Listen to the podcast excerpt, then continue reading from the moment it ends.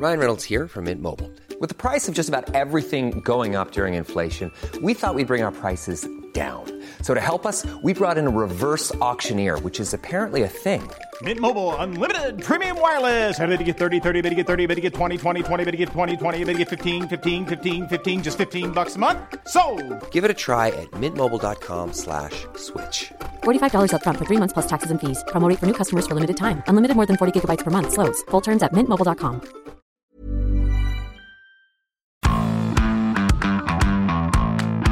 Bonjour à tous, bienvenue dans Zone Mix, le podcast de la rédaction des sports de 20 minutes. Aujourd'hui, vous ne serez pas surpris de retrouver votre duo habituel, hein, les locaux WEDEC du podcast, les Pierre-Yves André et Frédéric Né des Ondes. Dans le cas présent, surtout les Dupont et Tamac du bon son, hein, puisqu'avec William, euh, nous allons parler rugby aujourd'hui. Salut William Salut Jus Avant le déplacement au Pays de Galles et la réception de l'Angleterre, avec ce fameux grand chelem euh, en point de mire, on va se demander, en toute humilité, parce que ça nous correspond, si le 15 de France ne possède pas tout simplement la meilleure équipe de son histoire. En toute humilité, parce que l'humilité, c'est vraiment ce qui nous, nous définit le mieux. On fait que reprendre euh, les mots de Marc Lévremont, l'ancien sélectionneur des Bleus, qui a dit euh, chez nos confrères du Middle la chose suivante, à savoir que même s'il est difficile de comparer les générations, jamais une équipe de France ne m'a semblé aussi forte, aussi constante et n'a dégagé un tel sentiment de puissance. Cette équipe de France va susciter une immense attente de la part de tout un pays, et c'est déjà le cas depuis un ou deux ans. C'est ça. Alors, bon, c'est vrai qu'ancien sélectionneur des Bleus, il a raison quand il dit ça. Comparer les générations, c'est toujours délicat parce que même dans un passé relativement récent, au 21e siècle, l'équipe de France a eu des jours heureux, hein, des moments où quand même ça fonctionnait bien. Je pense par exemple au début des années 2000, quand Bernard Laporte était sélectionneur à l'époque des on va les respecter, on va pas faire de faute, on va pas faire de faute. Hein, je sais même pas de quoi parler du jeu, on n'a pas joué. Voilà, j'ai envie de faire une imitation. Belle imitation, c'est très mal réussi. Voilà. Plus sérieusement, cette équipe de France là, c'est celle des Michalak, des Lissald, des Josion, des Trailles, des Betsen. Elle fait grand chelem en 2002, elle fait grand chelem en 2004. Seulement 4 défaites en 4 ans. euh, dans le tournoi des destination et une demi-finale de Coupe du Monde où on survole tout jusqu'à la coulante de Fred Michalak euh, en demi-finale contre l'Angleterre à Sydney. On s'en souvient tous. Jusqu'à preuve du contraire, on attend toujours que la génération actuelle, celle dont on parle, elle aille nous chercher pour mes grands chelems. Ça tombe bien que tu en parles de cette période parce qu'il y a une symétrie un peu marrante. Je vous cite quelques chiffres hein, qui parlent en battant l'Écosse samedi dernier à Murrayfield. Le 15 de France a signé son sixième succès consécutif. C'était plus arrivé depuis 2001-2002, donc précisément, à cheval entre la tournée d'automne victorieuse et le Grand Chelem de 2002. Au total, ça fera huit victoires consécutives. C'est peut-être un signe pour les Bleus parce que, euh, bah voilà, la situation est la même. C'est une série qui commence en automne, Ouais. qui se poursuit là actuellement. Sans passer des heures à comparer les deux effectifs, il y a quand même pas mal d'éléments qui nous font pencher du côté de Lièvremont et des fanboys absolus euh, de notre hégémonie. Le- niveau de nos joueurs, hein, déjà tout bêtement, on a rarement eu autant d'individualité dans le top 2, top 3 mondial dans leur spécialité. Voilà, on peut citer bon, Baye en pilier gauche, euh, Woki l'homme à tout faire, Aldrit en troisième ligne, Ficou au centre, Villiers à l'aile, Ntamak en 10, hein, évidemment, qui a gagné euh, 1000 points de sexitude euh, depuis sa relance de l'espace contre les Blacks cet automne. Et bien sûr, Toto Dupont, notre Torion de l'Admezan, hein, Quel essai encore euh, Oh là, incroyable comme il a renversé là, le bison qui a renversé la défense écossaise. L'homme des super pouvoirs, on pourrait le comparer à Messi ou Maradona sans lui envoyer des fleurs, avait dit un jour un de ses glorieux prédécesseurs, Jean-Baptiste Elissal. Je me souviens qu'on avait fait, toi et moi, je crois, un papier hein, sur Dupont, dans lequel on avait fait parler euh, notre confrère sud-africain, la plume du rugby sud-africaine. Et on lui a demandé où est-ce qu'il mettait Dupont un petit peu au panthéon là, des joueurs français. Et il nous avait dit un temps j'ai cru en Fofana, mais les blessures ont eu raison de lui. Michalak, euh, j'ai vu des bons matchs et des mauvais matchs. Dominici, c'était quelque chose, mais sur la durée, je n'avais plus été aussi séduit par un joueur euh, depuis Sella et Blanco. Rien de moins.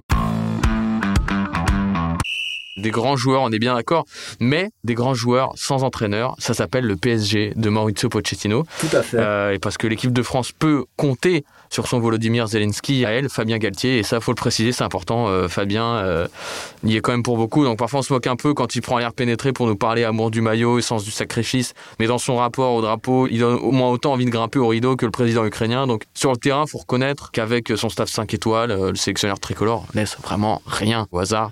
L'alimentation, la récupération, le vocabulaire pour impliquer les remplaçants euh, renommés Finisseurs. finisseurs, la structure des entraîneurs, tout est pensé pour faire progresser les Bleus depuis deux ans. Et partout, ça passe vraiment beaucoup par les entraînements. Un truc dont on est friand, euh, comme les joueurs d'ailleurs, c'est ces entraînements à haute intensité à Marcoussis. Alors, Ouvert, ouvert au public et Ouais. ouvert aux journalistes surtout, la plupart du temps. la plupart du temps aux journalistes. C'est vrai que c'est assez impressionnant et euh, il y a des scénarios aussi, euh, comme dans John Alomou Rugby, pour ceux qui ont la référence, du style vous êtes mené par l'Afrique du Sud en demi-finale de Coupe du Monde, il vous reste une possession pour inverser la tendance. Qu'est-ce que vous faites?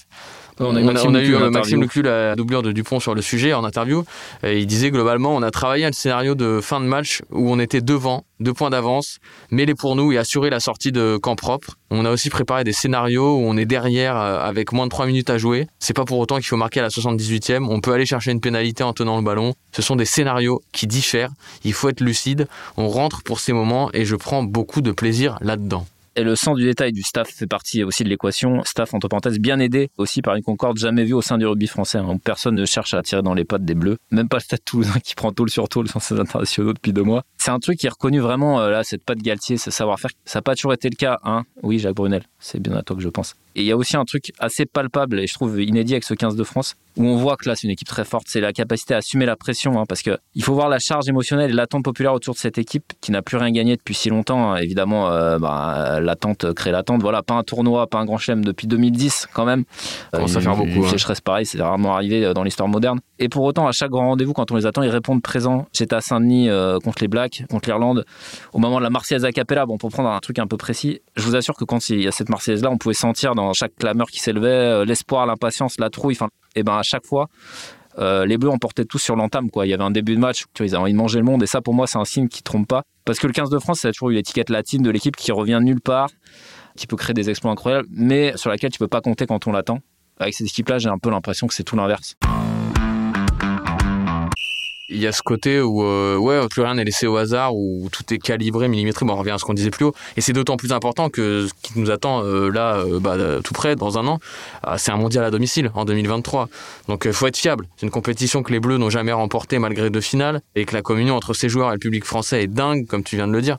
On a eu Baptiste Serin dans un papier il nous a cité spontanément le retour de Cardiff il y a deux ans.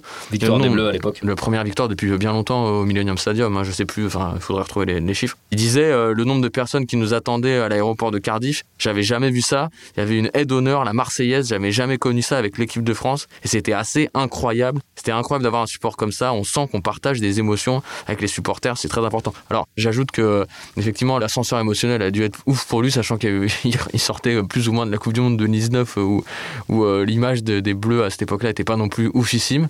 Donc, euh, ouais, ça a dû lui faire bizarre un peu. Quoi. Baptiste il a souvenir là, particulièrement après la victoire à Cardiff. C'est un peu commencé là, on va dire, la nouvelle aventure de ces bleus-là. Et Cardiff, justement, c'est la prochaine étape sur la route du Grand Chelem, de ce foutu Grand Chelem, voilà, qu'on attend au moins aussi fort que le renversement de Poutine dans notre souffrance, hein, ça sans le dire. Sur un plaquage d'Anthony Gelonche, ce serait pas mal ça. On s'éloigne un peu du sujet, peut-être William, mais bon, voilà. Est-ce qu'on a répondu à notre question euh, Est-ce que le 15 de France, c'est la meilleure équipe de l'histoire? Je sais pas, mais euh, en tout cas, c'est peut-être la plus fiable. Et c'est un peu ce qui nous change avec les Bleus. On est un peu plus serein. Avant d'aller à Cardiff, est-ce qu'on a peur de recevoir l'Angleterre? Tu peux perdre, ça peut arriver. Est-ce que tu vas passer au travers? C'est peu probable. Ouais. Donc euh, confiance, confiance en nous. Confiance, ils vont le faire. Ils vont le, faire. Vont le faire. Voilà, j'espère qu'on va pas passer pour des pignoufs la semaine prochaine, une fois qu'on aura dit ça. Merci à tous. J'espère que ce petit moment rugby vous a plu. Et on se retrouve la semaine prochaine. On parlera du triplé de Vinicius euh, Bernabeu. On l'espère pas. Non, évidemment. Allez, ciao tout le monde. Ciao, salut.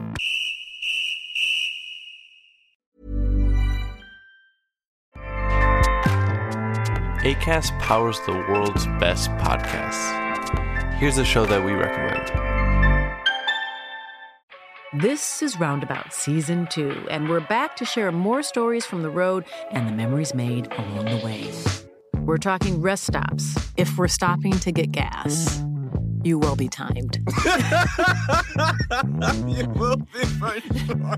Misguided plans. I grew up in the city, so I have like, you know, a healthy fear of real extreme darkness. this was like wilderness a lot of laughs. Y'all weird, but you, yeah, you, you were different. Like you were real different, bro. I can't really put my finger on it. And so much more. Just goes to show that unexpected yeah. things sometimes are the best when it comes to a road trip. Roundabout Season 2, presented by Nissan, is live now with new episodes rolling out every Thursday. Listen and subscribe wherever you get your podcasts.